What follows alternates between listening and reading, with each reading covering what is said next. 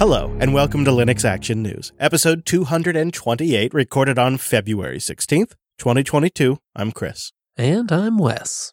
Hello, Wes. Let's do the news. We start this week by keeping a close eye on the last minute deck developments. And the software that powers it, of course. That's because, as we record right now, we're just mere weeks away from the official release. So that does make it rather noteworthy that a major version of Proton has just now been released. I mean, that's the big compatibility layer that makes running Windows games possible on the deck. It's a critical component for the deck. It's a big part of their strategy. And Proton 7.0, which is just released, pulls in Wine 7.0, which was a major release on its own. I mean, amongst a lot of other things, we get improved support for DirectX 9 through 12. That's that's massive for the deck. Even more exciting, though, is support for easy anti-cheat. Well, okay, at least if the game in question has enabled the Linux module. But hey, it's possible at all now. Also worth remarking on here is that the development team, well, they seem pretty darn pleased with this release, and I think rightfully so. But the real question is Chris, do you think you'll actually have Proton 7 when you get your deck? Or are you gonna have to update right out of the box? Hmm, are those images already baked? Stay tuned and find out. Good news for those of you out there still racking and stacking. Gigabyte and Canonical announced they'll be working together to certify Gigabyte server hardware for Ubuntu. Now, Gigabyte has already advertised Ubuntu Linux support on various workstations and server motherboards because, well, of course, Linux runs on that hardware, but they'll now be moving forward with obtaining official certification from Canonical. As part of that certification process, they'll be ensuring Gigabyte servers work on the two most recent Ubuntu LTS versions, as well as making sure things work with Canonical's Metal as a service. Yeah, so it's not really clear here if all of Gigabyte server products are going to get the certification treatment. But here's how you'll tell. In the near future, you'll be able to find a section on Canonical's website that'll have the Gigabyte certified servers listed, where you'll be able to just click a link and purchase them. So the models that do get certified by Canonical will be easy to find on Canonical's website. So that works. And this is really great to see. Asus, Dell, Fujitsu, IBM, Huawei, Lenovo, and others, they have done this in the past, so it's nice to have one more added to this list. And also, if you're in Barcelona and you're going to Mobile World Congress 2022, Canonical will be there. They're going to demonstrate how to manage and operate distributed compute pools with their open source solution. And they have been going regularly since the Ubuntu Phone project. In fact, the mobile industry kind of represents a decent portion of their client base. And it made me realize, looking at this, the fact that they're still going um, I don't think that time they spent on the Ubuntu phone was necessarily wasted. I think they invested in an industry that is continuing to pay dividends. We've got a couple exciting updates that will be coming to a kernel near you pretty soon. Let's start with our future workstation file system, at least we hope, Bcache FS. Bcache FS has been in development since the mid 2010s having evolved from the Bcache module, which provides a block cache layer for the Linux kernel. It aims for speed while also having Btrfs like features. Say, for instance, snapshots, which were added fairly recently to the project. It's been under pretty heavy development lately, which hasn't left a ton of time for project updates. But this week, lead developer Kent Overstreet provided one of those with a new posting on the Linux kernel mailing list. We'll have the full post linked if you're curious, but while we're speaking of snapshots, he noted that, quote, I'm particularly proud of how snapshots turned out. It's roughly a versioned B tree approach, and it's scalable and fast. He also noted some nice consequences of that design. Things like the file system repair time. Well, that doesn't depend on the number of snapshots. So it sounds like we can kind of go crazy with them. Snapshot with abandon. Uh, he said that he had a VM that he had loaded up with a million snapshots, and performance was still just fine. He also recently noted, quote, Things are in flux lately with all the allocator work, but I'm hoping that once that settles down and I've worked through the backlog of bug reports and performance regressions, we might be ready for upstreaming sometime this year. One more kernel update to look forward to. It seems that longtime Linux kernel developer Jens Axboe is known for his I.O. mastery, maintaining the block subsystem, and developing features you hear about on this show like io_uring. Well, recently, he picked up an Apple MacBook Pro with an M1 Pro inside and jumped into the nascent M1 Linux community. After just a few days of tinkering, Axboe shared last week that he was, quote, very impressed by the hardware and has begun dabbling with CPU frequency tuning support for the Apple M1, an effort that was started by Asahi Linux developer Hector Martin. Hey, maybe by this time next year, I'll be running Bcache FS on my M1 running Linux.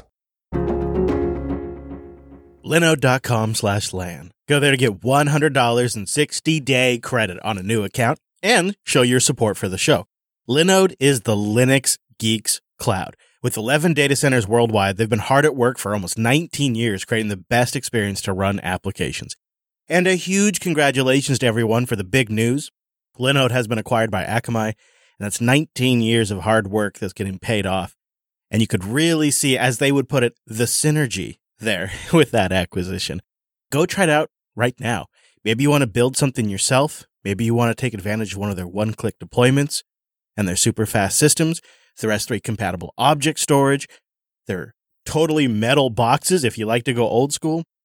They got it all. And they got it all and they got a great interface and the absolute best customer support in the business.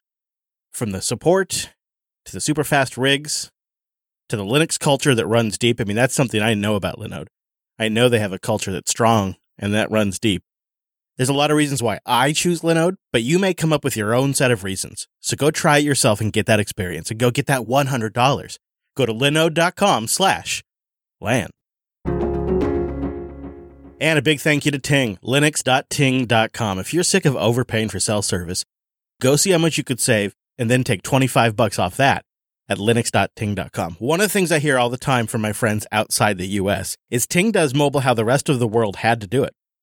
They came into mobile a little bit later than we did in the States, and we got these big duopolies set up. But in other parts of the world, the carriers actually have to be competitive with each other. And they actually have to compete on things like value and customer service. That's Ting, and that's what makes Ting great in the States. They're a mobile virtual network operator. They ride on top of those big coast to coast networks, but you interface with Ting, who's nimble, who has great customer support, a fantastic deal. Like, seriously, they got a plan for everybody and no contracts ever. I've been a customer since 2013, so I can tell you Ting is great. I've stuck with them for the long haul because it's just a smarter way to do mobile. Every Ting plan gets access to their award winning customer support.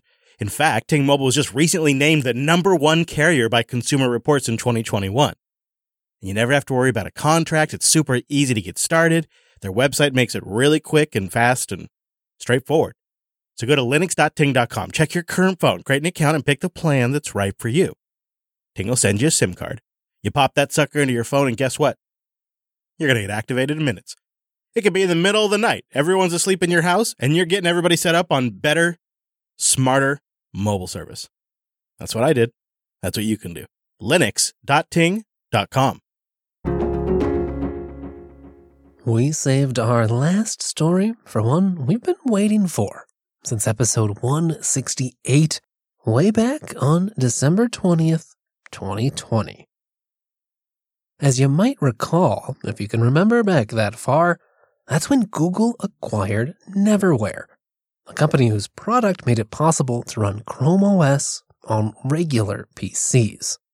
Well, on Tuesday, Google announced its plans to release Chrome OS Flex, a product designed to run on PCs and Macs as old as about 13 years. What's really new about all this is probably just that running Chrome OS on non Chromebook hardware is now officially sanctioned by Google. But before you get too excited, you should know that as of now, Chrome OS Flex does still have some limitations. Most significantly, perhaps, Flex can't yet run Android applications.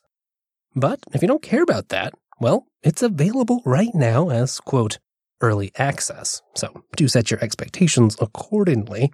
It probably won't be as stable as the full blown release coming in hopefully a few months. Yeah, and with 13 years of general hardware support, you got a good shot here. You need four gigs of RAM, you need an x86 64 bit CPU, and a modest 16 gigs of disk. There are some systems in the last 13 years that have come out, like specifically some Atom boxes that are not supported. That's all on Google's website here. Uh, and Google does say, quote, components made before 2010 might result in a poor experience. So you have that as well.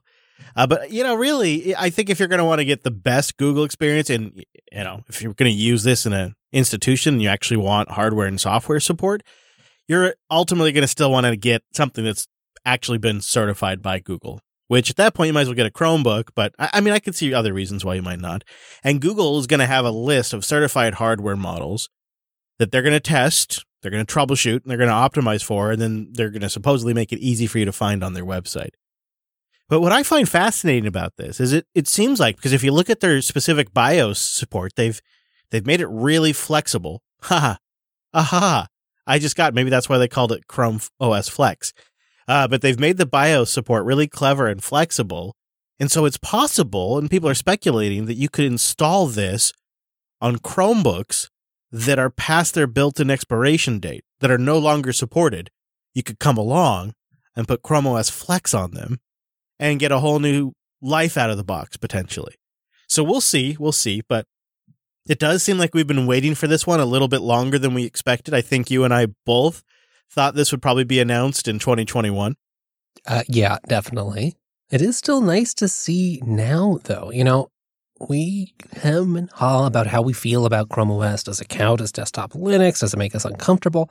But having an official version that you can just run on any old hardware, well, makes it a little more approachable, at least to me. And I imagine it might make it easier to use for schools that didn't already buy into the whole Chromebook paradigm, right? They've already got some hardware out there. Yeah, and I think it's good anytime you can make it possible to easily reuse old hardware. You know, why why throw a PC out that's that's less than 13 years old and still works if you're at a school or an institution? If you, you know, I mean, a lot of us just need a web browser now. That's just it. Yeah, and I like it for that as well. I I think also the messaging around that has been interesting. Google's kind of low key making sure everyone understands that they've designed this to also work on MacBooks. I find that fascinating and perhaps appropriately timed because you're going to have organizations and groups they're going to transition to the M1 or the Apple Silicon architecture and leave their old Intel machines behind. This could be one more thing you now do with those old Intel MacBooks. And I'm thinking not I'm not thinking like the most recent Intel MacBooks, but I'm thinking you know like the 2015s, the 2013s, uh, some of the older ones that are still perfectly good. Maybe you could try putting this on there. I will admit I'm pretty darn curious I'm also kind of curious if they've done any custom work to make this work and install easily and, and well on Mac hardware. I mean, I know older Macs now tend to have some decent kernel support, but it can still be hit or miss. Yeah, and that trackpad, that trackpad and that Wi-Fi and that webcam, that can be very tricky. But um, back on the main PC side, what do you think, Wes? Does this mean that Google is now shipping a general PC Linux distro? I mean, you can run it on just about any hardware now. And, yeah. And you can you can run regular desktop Linux apps on it. Yeah. And it's it's definitely more Linux than Android, that's for sure. Yeah. I, I think I have to say yes. I mean, don't call it that and don't call it a PC maybe, but but but yeah, I mean they they've kind of come at this in in the same way Apple or a similar way that Apple has sort of with the iPad OS and, and rebuilding things up. You know, they started with a, a very limited set of things you could do with this computer, but yeah, at this point with Chrome OS, yeah, I think you have to say that it is. Right. And in so many ways, Chrome OS is a more sensible architecture than Android. Uh, and, you know, you could see how you could eke more performance out of Chrome OS too.